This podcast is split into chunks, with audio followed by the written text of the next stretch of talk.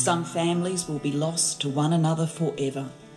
To those of you who face the difficulties of reconnecting with family and establishing ongoing relationships, we say sorry. We offer this apology in the hope that it will assist your healing and in order to shine a light on a dark period of our nation's history. To those who have fought for the truth to be heard, we hear you now.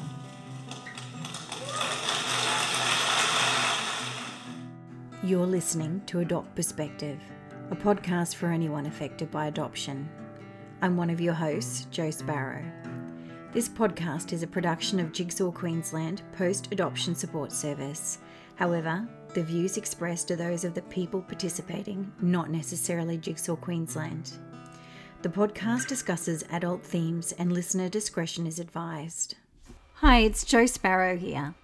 In today's episode, we're talking to Joe Sturman about his experience as an adoptee who lived through the stolen generation.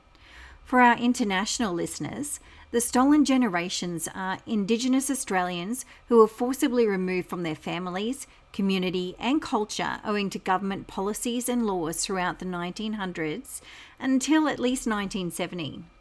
An apology was issued to people affected by these practices by former Prime Minister Kevin Rudd on the 13th of February 2008.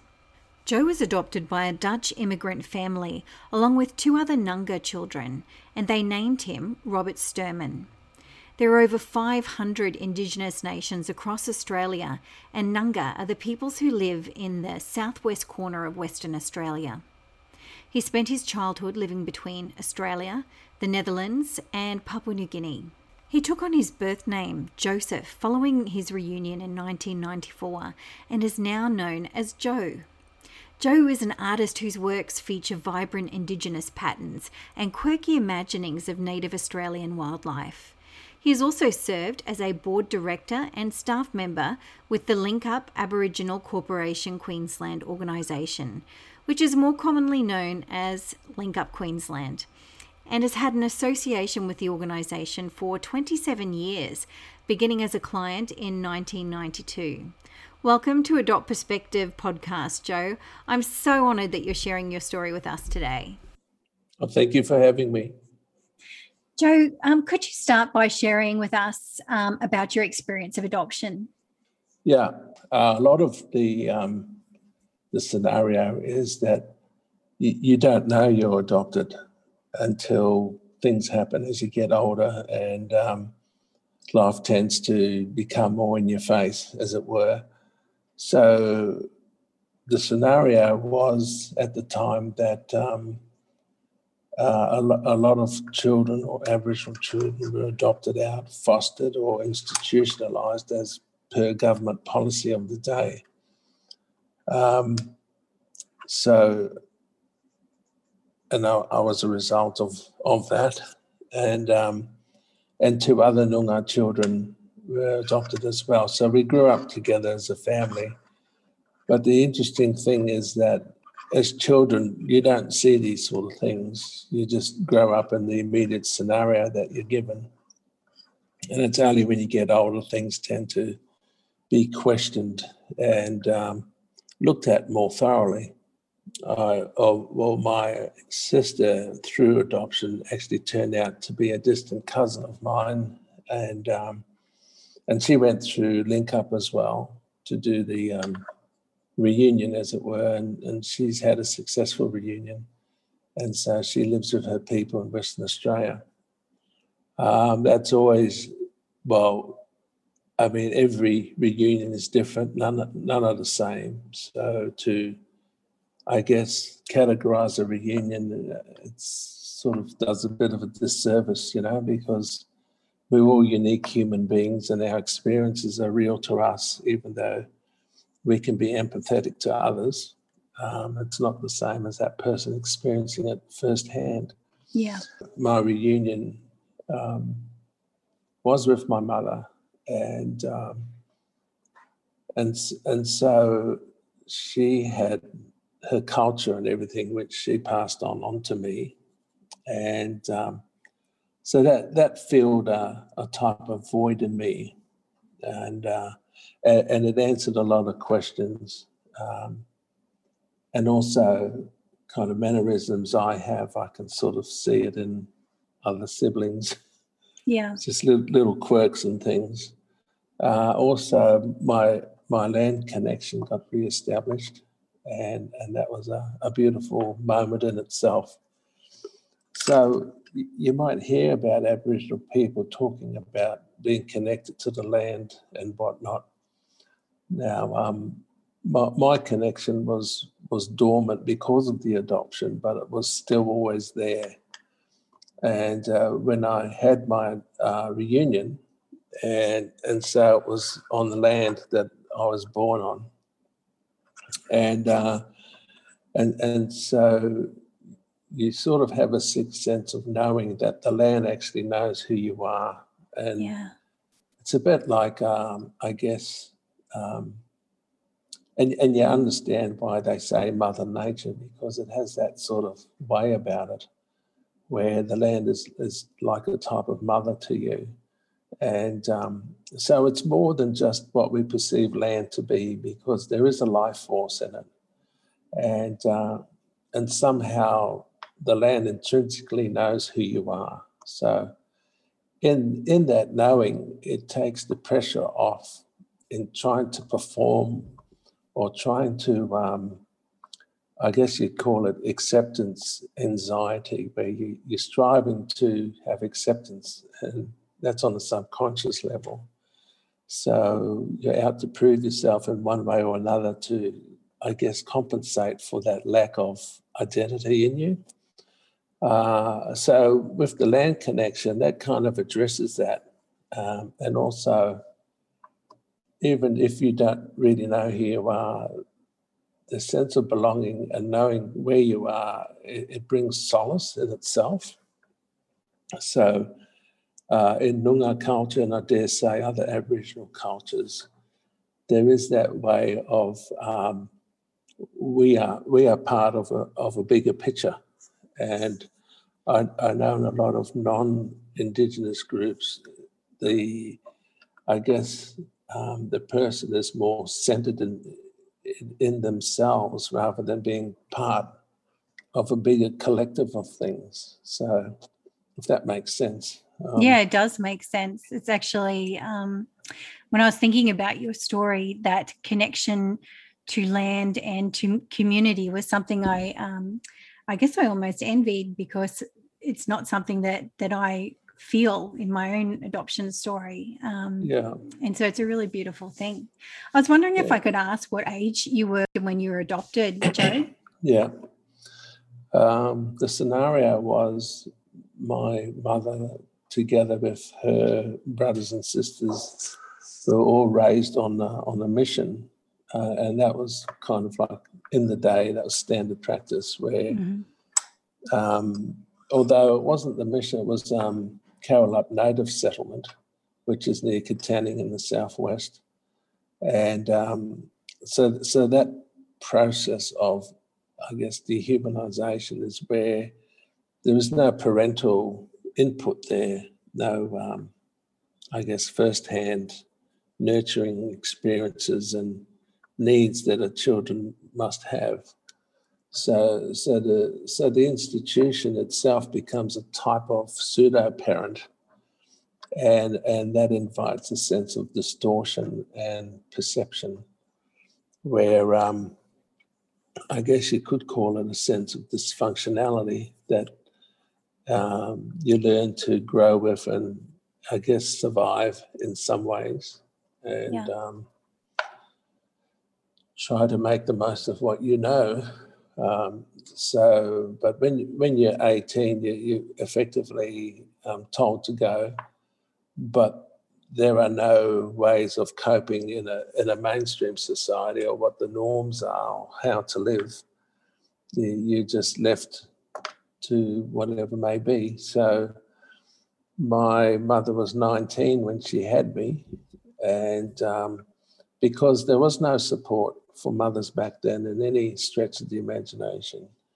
So I, I, I guess whether she abandoned me or whether she got um, talked into leaving me at the hospital. I don't know because, again, that was the government policy to integrate Aboriginal children into the mainstream.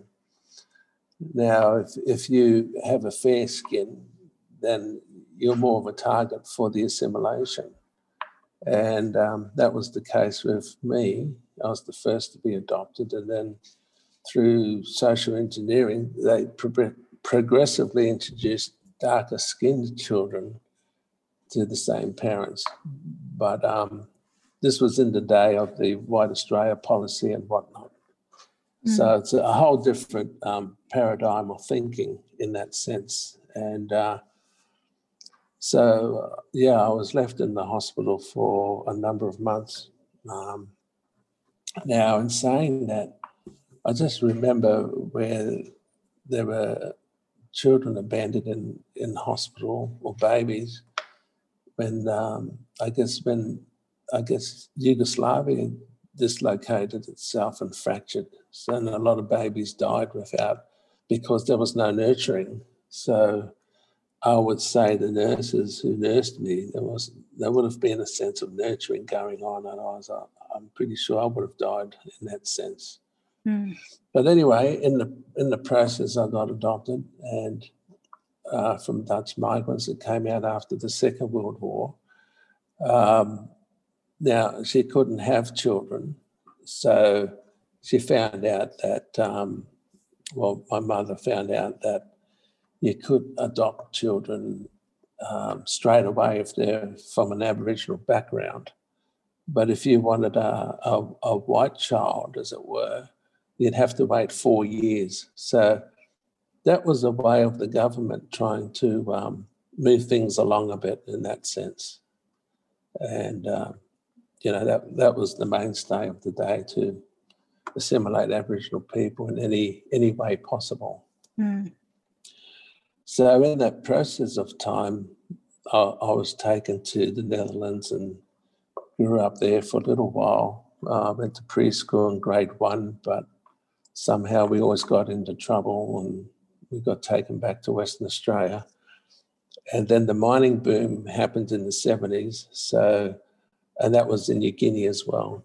So we went to Bougainville Island, um, early 70s. And so basically, my growing up years were in PNG and went to boarding school in Queensland, as it were. So, over the process of time, and as I'm getting older, there are certain um, mannerisms I had that I didn't think were out of the ordinary, but there were ways of coping uh, excessive drinking, drug use, all that kind of thing. Where when you speak to other people in similar situations, they've all had a similar kind of way um, to try and cope on things on the subconscious level because effectively your identity is estranged from yourself. So there's that this disconnection that goes on. And in that disconnection, it makes everything unstable in your life. Um, and you, you sort of question things. Why am I doing the same things wrong all the time? And so, so I'm talking about things that are kind of on a subconscious level, but they have a way of appearing in a person's life. And certainly it was in, the, in my case to be yeah. the, um, excuse me, to be the case. So you're basically wrestling with yourself and um, you question things, especially when things tend to repeat themselves. So you're looking for answers. You, you, you're actually looking for truth, as it were. And then um, little things come to mind, or or you're told you're adopted, didn't you know? And so um, when things are said, they're said in a very flippant way, where um, to the person involved, it's very deep and intricate. And so you hang on to these little pieces of information and try and do your own detective work. Um, but that could take years. And the older you get, the harder it gets because people die. And yeah. so you're you're just finding out pieces of information. So you, you could get Sorry, Joe, go on. no i was just saying um so sometimes it's just a matter of getting closure at a gravesite because you found a relative Yeah. Um, so that's what I mean. Every reunion is, is different given the circumstances and scenarios. And of course, everyone's different to some extent. yeah. How did you come to know and learn about your Indigenous heritage? My parents said that we were all from uh, an Aboriginal background. And they didn't tell me that because they were afraid that I would leave them. Mhm. And, and that was when I first learnt about my adoption in my 20s. So it was a late discovery for you. It was, it was a late discovery, but the odd thing about that is that I already was away from my parents for seven years. I didn't see them. So, yeah. Um, so that started me on my journey of inquiry. And uh, my, my sister was a client of Link Up and she suggested that I would do that as well. But that was Link Up in New South Wales uh, in the early 80s. Um, so I got invited to the end of year Christmas party, but um, somehow I, I just didn't get around to doing that. So um, it, it, it takes a while deconstructing um, what you perceive to be the truth of who you are and the scenarios you live in.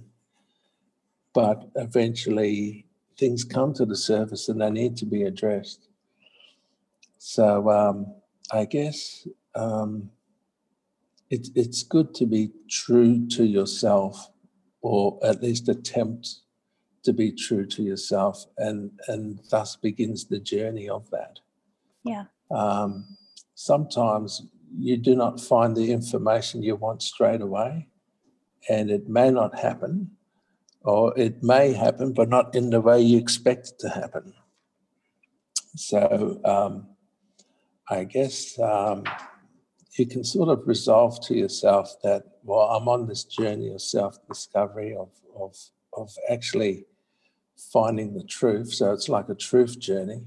And um, so that tendency is you try and find the truth of everything, you know, even in what society presents to you is, is questioned because you're wanting to know well, what's the agenda? What is behind this? So that's that's all part of the truth journey, and um, and it could lead you down a spiritual path of self-discovery or, or truth, as it were, and and and so there's a type of vulnerability that we have um, because we've experienced the adoptee um, scenario, but that can also um, leave us to exploitation because we tend to wear our hearts on our sleeves and thus be manipulated and conned and whatever else because we don't live in a perfect world and we all want that um, perfect reunion to come and it, it may not come or may not be what you thought it wanted to be. So so there's a sense of romanticizing um, and you know for good reason because we all want a happy ending as it were. So um, so it, it, it takes constant reflection constant questioning constant um, just doing things so that so that that can take uh, a lot of energy and uh, it can take you away of it can take you away of being a more effective person because you're on that subconscious and even conscious quest for finding out who you are. So, so it doesn't matter who you are, but your identity is is is the core of it all. And and if you're not true to yourself, then everything tends to be a lie because you've got no reference point. So, um, so in a given life journey, the, it, life tends to unravel, and it has for me in many ways. But I've I've had to sort of struggle and go through it, and help others on the way if I can, and and at least give a sympathetic ear of where they're at, and and value what people say.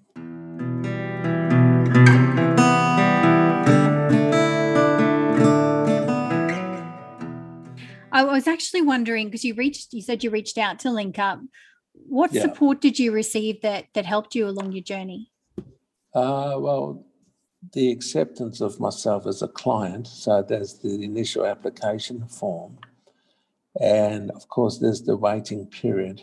So um, it's more what, it, what isn't said that you pick up on than what is actually said. So I felt there was a type of acceptance there and understanding and um, and all, all other hidden cues.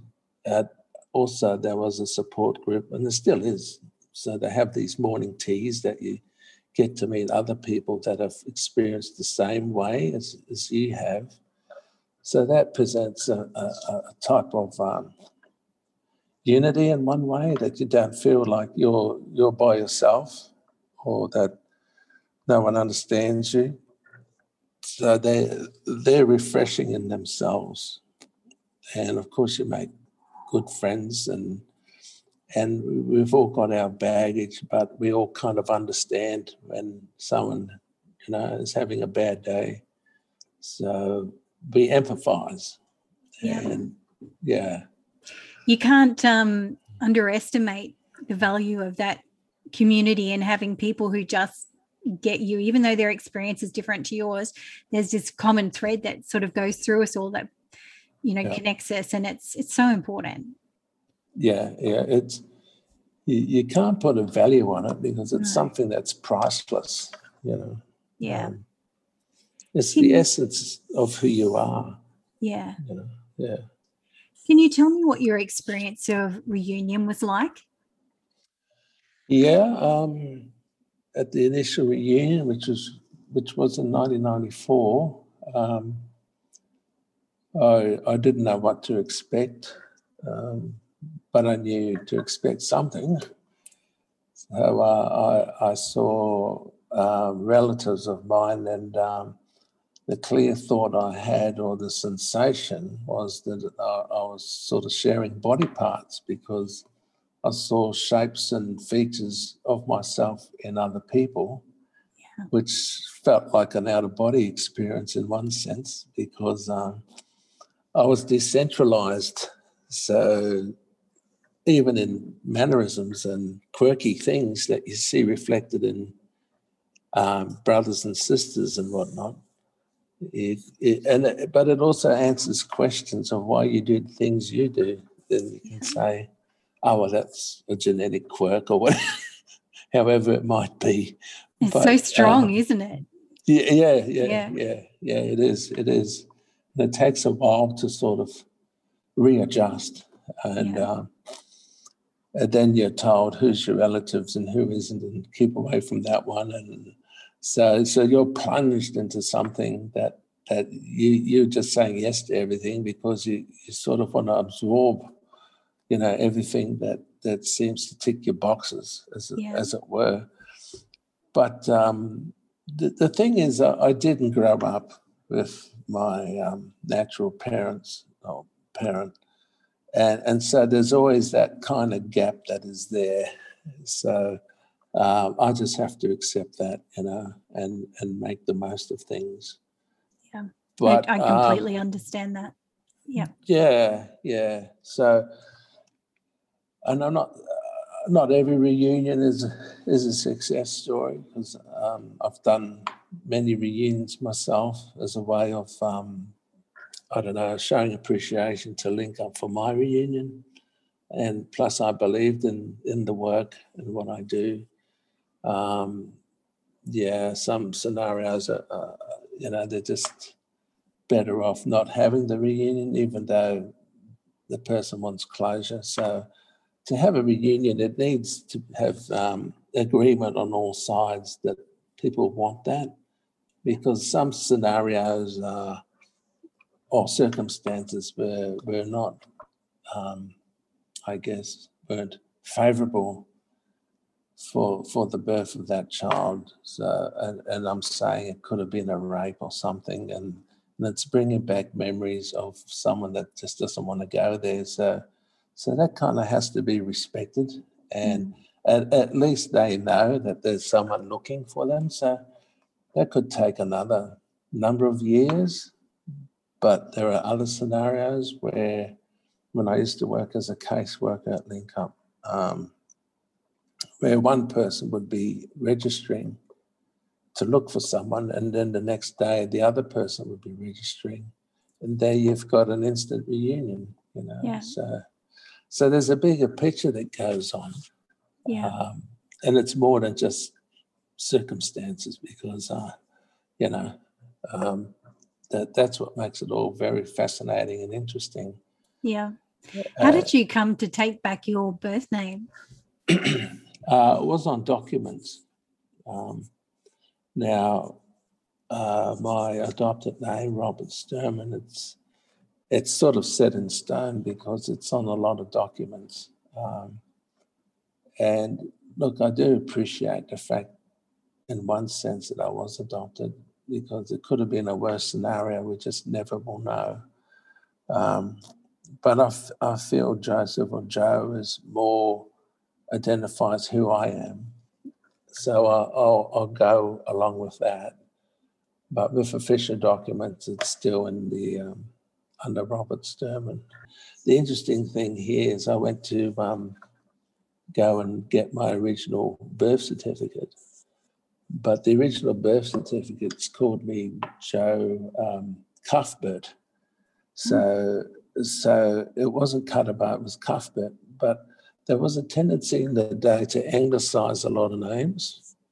So um, I questioned that, said that's the wrong spelling, and their argument at business and, reg- and marriages registry, they said, well, this is the information we got, so we can't change it. So the, mm, so that kind of, yeah, yeah. Um, I left it at that. So, yeah that, that's what I mean when I was sort of talking earlier. You, you kind of make the most of what's given to you.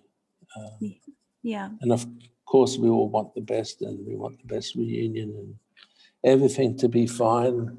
That's not always the case, though. Yeah. But there is support with others that have gone through such a process. That's right. It can really help. Yeah, yeah. We touched on this earlier, Joe. We um, we were talking about family family reunion and, and back to country. Can yeah. you tell me what these meant for you and your adoption experience? Um, back to country is really where um, my connection got reestablished. So when I when I have had that um, I don't know if you want to call it epiphany or, or what it is, but it's somehow more than that where um, the, the trees, for instance, the trees and their branches had a welcoming way about them, like, like a mother's loving arms. Um, the way the sunlight reflected off the bark in a, in a soft way that would um, that, that you can identify with and that you want to relish and have it embed in you so, um, so that was the best description I could come up with. It's like Mother Nature, like your mother knows who you are, and um, even if you don't know who you are, somehow the land knows exactly who you are. So, so when you hear of um, Noongar people, Aboriginal people say they belong to the land, that's pretty well like that in a in a child mother scenario because there's a bigger picture going on with the land. And of course, we know the land's thousands and thousands of years old. And, you know, we're all trying to understand more about the things that aren't seen. Um, there seems to be a trend these days where people are questioning things more. Um, they're looking more for answers that aren't readily seen. So, um, inquiry, for spirituality, for meaning, for growth. Um, that's a trend I've seen over the years because uh, I know with stolen generations it's compounded, and um, but we, we're all kind of stolen in one way or another. But there is that quest for meaning, that quest for searching. I read that it was your reunion with your mother that opened you up to art, and you've described it as a spiritual experience that connects you back to the land. Can you share a little about this for us? Yeah.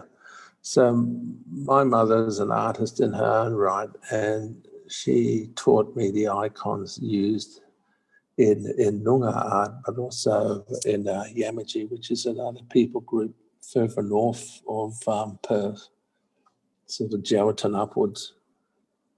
And um, now I didn't do any art um, prior to that, but uh, somehow something reconnected. And I guess that was from the land connection that helped me to express that in, in doing art. Now, um, I, I, believe these things were already there, but they were they were dormant because um, there were no reference points or, or ways of encouraging that because uh, my true identity was hidden. So if your identity is hidden, people can't re- readily recognize it and, and bring that forth in your growing up years. So, so I feel fortunate that I can do the art that I do do, and um, so that's a way of expressing my culture, my identity, in who I am as a person. So um, yeah, and I've got all the cultural protocols and everything in the right order. So again, yeah. that that gives you a sense of of um, peace, knowing, and belonging. Yeah. Yeah. Yeah. yeah. How is your um, experience of living through the stolen generation driven the direction of your art, or is it the other way around? Well, each art piece is different. Um, now, I did mention about being um, true to yourself, uh, and, that's what I endeavored to do. And in that process, it's it, it's led me on different spiritual quests for searching for meaning, and that has led me into new age uh, philosophies and movements and spiritual experiences and and all the while trying to look for meaning and acceptance so so there are such spiritual encounters that you can sort of come across whether it's good or bad or not it's a, it's a different it's another thing so in the process of time i um because i really wanted my life to make sense. So uh, I thought I would, um, because I went to Sunday school, so I, I, needed a role model. So I looked at, well, Jesus must be a role model, and he seems all right to me. So I, um, I sort of used Jesus as a role model in in the pure essence of it, without any religious connotations or whatnot. So. So I, I had a personal quest of trying to follow Jesus if he's real or not and that led me to a lot of different um, churches and whatnot. And that's all a journey in itself, um, where um, it has its own dynamics and pitfalls and mountain highs and valley lows. And and uh, but I still wanted to know if, if this Jesus character was real. I got invited to to a, a um, dinner meeting by a work colleague at the time, and and I said, listen, you know, I don't want to play church, as it were. I want something that's real and tangible. And he said, oh, no, it is, it is. I said, okay, well, plus because it's a free dinner, that was a bit of a draw card. so, so, so, so I, I, went to the dinner, and, and I don't want to sound mystical or off of the fairies or anything, but this this was a real experience for me where um, it was a silver service dinner and uh, quite enjoyable.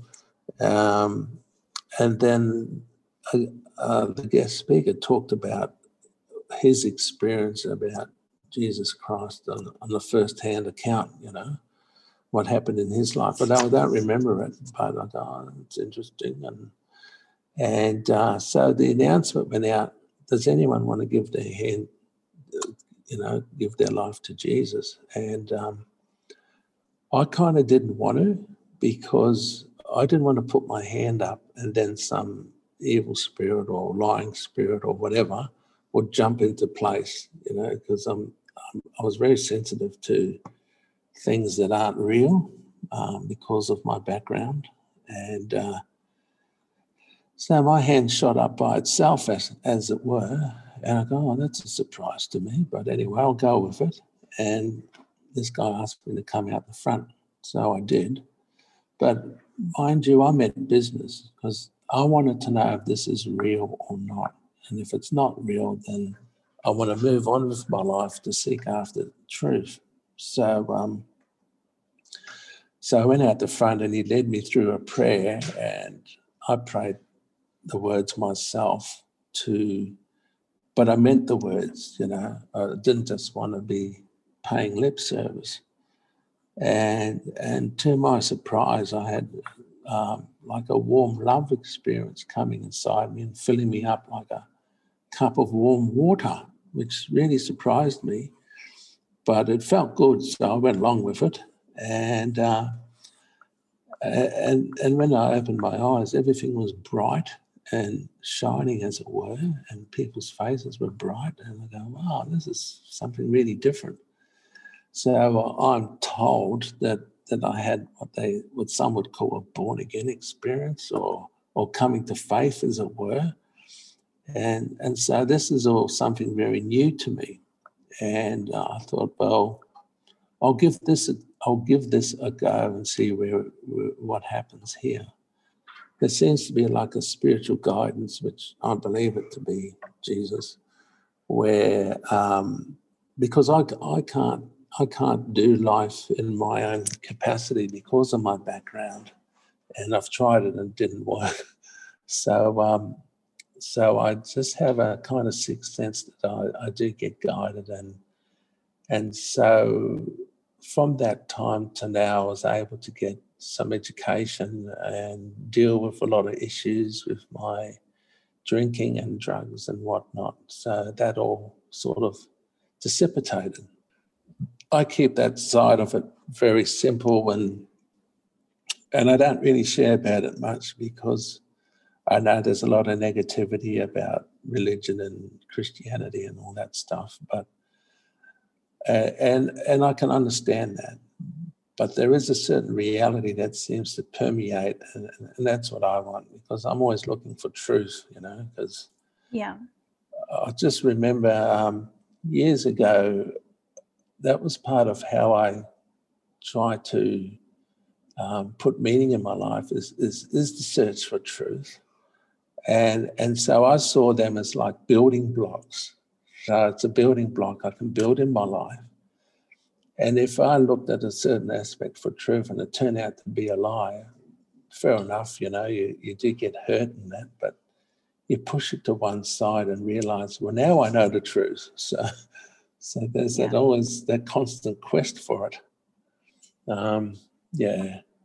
Oh, look, Joe, thank you so much for joining us and sharing your story today. I've so enjoyed it myself. And as we were thank saying you. earlier, adoption is the common thread that our listeners share. However, every story is unique, and listening mm. to other perspectives is just one of the ways that we can learn, heal, and grow. So, thank yeah. you so much. Thank you for having me.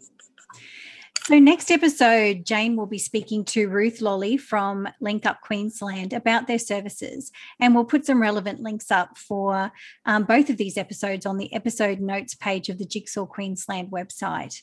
And meanwhile, do you have a story that you'd like to share with us? If you'd like to be interviewed for the podcast, jump onto the main podcast page of the Jigsaw Queensland website and complete the prospective guest form there. And note that Adopt Perspective can be listened to by people all over the world. Bye for now. Thanks for listening to the Adopt Perspective podcast. If you'd like to find out more, go to the podcast page on www.jigsawqueensland.com and you'll find a wealth of information and resources on the website.